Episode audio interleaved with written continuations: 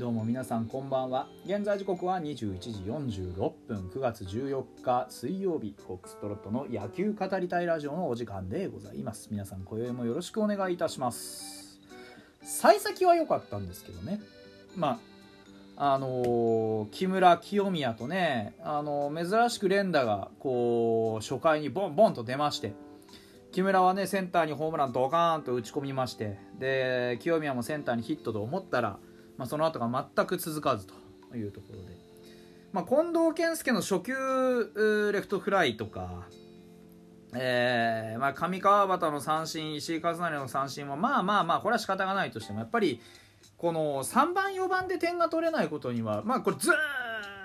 と言ってますけどやはり3番4番で点が取れないことには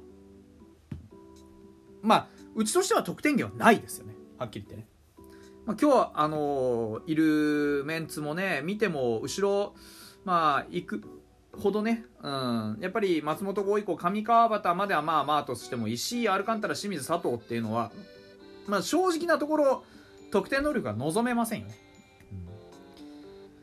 だからその辺がまあもろに出たかなという感じ。うん。ね実際3発5安打みたいなもんですからまあまあ2回以降はほぼほぼまともな当たりはなかったと言っても差し支えないでしょう実際。まあこんだけ打てないっていうことのね現実はずっと変わらないのでじゃあ何がねこういう風にさせてるのかっていうと今日はやっぱりピッチャーが我慢できませんでしたよね、うん。これはライブを聞いていただいた方にはお話をしたんですけれどもまああの4まあうん。5回までね鈴木健也はまずまず頑張ったと思うんです。ただやっぱりね初回三者凡退で上がった割にはね2回も得点圏で3回も得点圏でまあ4回はヒットを打たれまして5回は結局崩れましてっていうとやっぱり締まりはないですよねピッチングにね。でもともとそうやってなかなかね余裕持った投球ができてないピッチャーに対してあの5回やはりこうあの先頭バッターの茶谷に対するこの投球のクリエイトが僕はどうにも納得がいってなくて全球スライダーなんですよ。で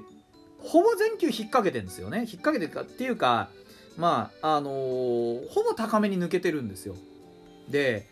これだけ高めに抜けてるのにずっとスライダーを投げさせ続けてしびれを切らして鈴木健也が自分で何とかしようとし始めてワンバンのフォアボールになったんですよね。これうーんまあ確かにこんだけスライダー連投しても修正しきれない鈴木健也も鈴木健也ですけどこのスライダーの連投に何の意味があったのかってことですよね。うん。僕はこれによって茶谷をどう打ち取りたかったのかが見えてこなくてモヤモヤしてるんですよ。だからあのーフォアボール出したことがどうこうなんじゃなくてこのスライダーの連投に一体何の意味があったのか。結果フォアボール出しました。だしその次のあの荻野に対してはもう全くストライクゾーンの低めには行ってないんですよね。もちろんその鈴木健也はアンダーですから高めのあの低めのところから高めに行く球に威力があるのはそれはおっしゃる通りなんですけれども一つ前のバッターにはあれだけスラスライダースライダースライダースライダーってスライダーこだわったのにこの荻野に対してはストレートストレートっつって結局ストレート打たれてるんですよね。で別にそれしか球種がないわけじゃまあなくはないけどでももうちょっとなんかあるじゃないですか。その横幅を使ってみるとか縦の幅を使ってみるとかなんかちょっとこうしっくりこないなって思っていたら山口にデッドボールを当てたじゃないですか。でこれま山口がちょっと怒ったんですけどその後ですよね。うん。また今度井上に対してもう全球スライダーでしかも全球アウトコース。うん。これが逃げでなくて何なんだっていう。ランナーね12塁だったわけで、まあ、こういう極端なピッチングをさせてたら投げるとかやっぱりなくなってきちゃいますよね、うん、だからこれはあの首振ってインコース攻めなかった鈴木健也も鈴木健也だし当然一つ前のバッターにデッドボール与えてるからちょっと遠慮したのは分かると思うんですけどいや分かりますよ。遠慮したんだろうなってのは分かります。でも遠慮して勝てるのかなっていうところ。遠慮して抑えられるのかなっていうところ。ここじゃないですかね、うん、遠慮してる場合かなっていう。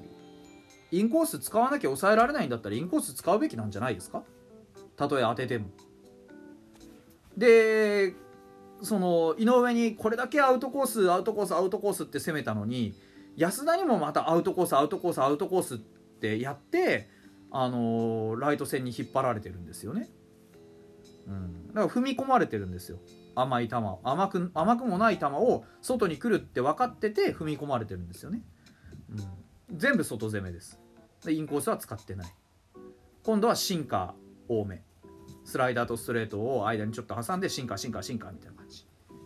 だからなんか極端ですよね。こう幅がない。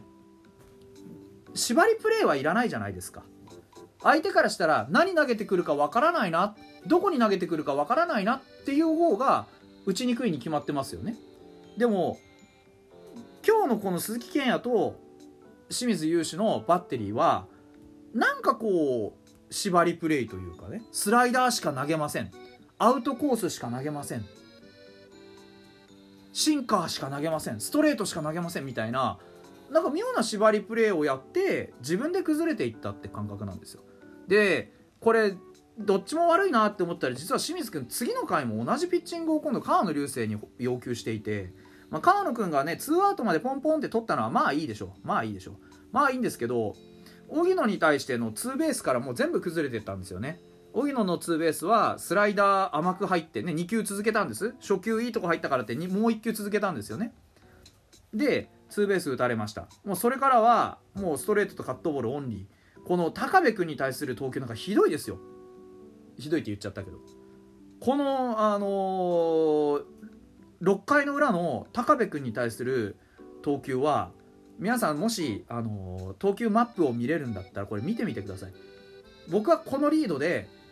高部君をどうやって抑えようとしたのか全く見えないです。わからない。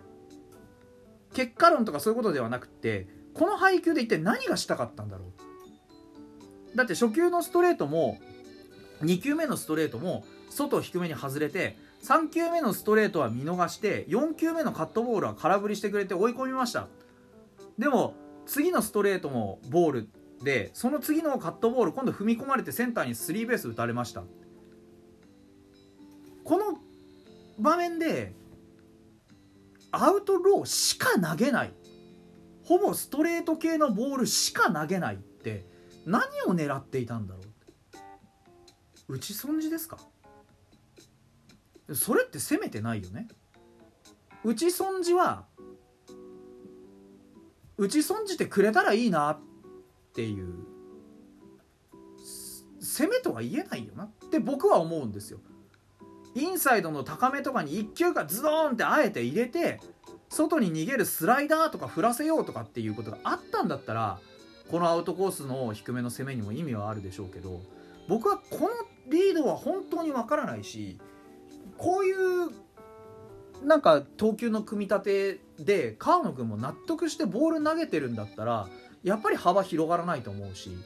まあ、この9分かけて何が言いたいかっていうとストライクゾーンってもっと広くないです？ストライクゾーンもっと広いと思うんだ。で別に球種ももっとたくさんあるし球速だってもっとたくさんあるでしょ。使えるもんは全部使えばいいと思うんだ。そのなんか余裕そのなんか目線の広さそのなんかこう工夫というか別に縛りプレイする必要なくないですか？と僕は思うんですよね。だからなんか自分で自分の首を絞めてっていうのはすごい見てて疲れるなっていう感じがすごくしていてもったいないじゃないですか。川野君だって別にストレートここに来てね145キロ出てるわけじゃないですか。147とか出てるんですよ。弱い球投げてるわけじゃない。なんだけど打たれちゃうっていうのはそれは球が読まれてるからでしょ。あなんだ。こんなにビビってくれて外一辺倒なんだ。じゃあちょっと踏み込んでバット振ってみるか。でスリーベース打てちゃうわけですよ、うん、なんかバラバラにしろって言ってるんじゃなくて別にそこしか使わないっていうことに意味はなくないっていう話ですね。そこは確かに打ちづらいコースですよ。でも打たれてるじゃないですか。打ちづらいけど打たれてるんだから打たれてるんですよ。本当そういう話でございます。はい。あのー、なのでまあなんて言うんでしょうね。あ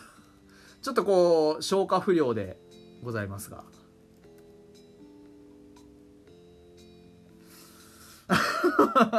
なんて言ったらいいでしょうね。まあでも昨日のまあ裏返しですよね。今日は全くうちがこうなんて言うんでしょうね。あのー、攻撃を組み立てることができなくって守りはやられちゃってっていう噛み合わせだった。でも昨日はうちが全く逆。ね攻撃は何でも噛み合ってあのー、守りは全部いい感じっていう。だか極端でしたけどそういうポテンシャルはあるチームなんだなっていうのは皆さん分かっていただけたんじゃないかなって思います。うちはだからこういう何て言うんでしょう。なんかこう極端なねあの試合はやってますけど勝つ時はダイナミックに勝って負ける時もダイナミックに負けるってことでいいんじゃないでしょうかね。でもあのここ数ヶ月僕ずっと同じこと言ってます。やっぱりフォアボール出すなとか先頭バッターを出すなとかあとバッティングはもっと長打を打てとかね。その連打の前に次の塁をちょちゃんと手に入れる努力をしようとかいう話をずっとしてますけどそういう課題がだんだんだんだん明らかになってきてこれだけはっきり何度も繰り返してるんだからキャンプはそれだけしっかりみっちりやればきっと伸びます。この伸びをねあの期待しながらねまだまだ応援続けていきたいなと思っています。あお便りたくさんありがとうございます、えー、そのうちまたちょっと特集して読みたいなと思います。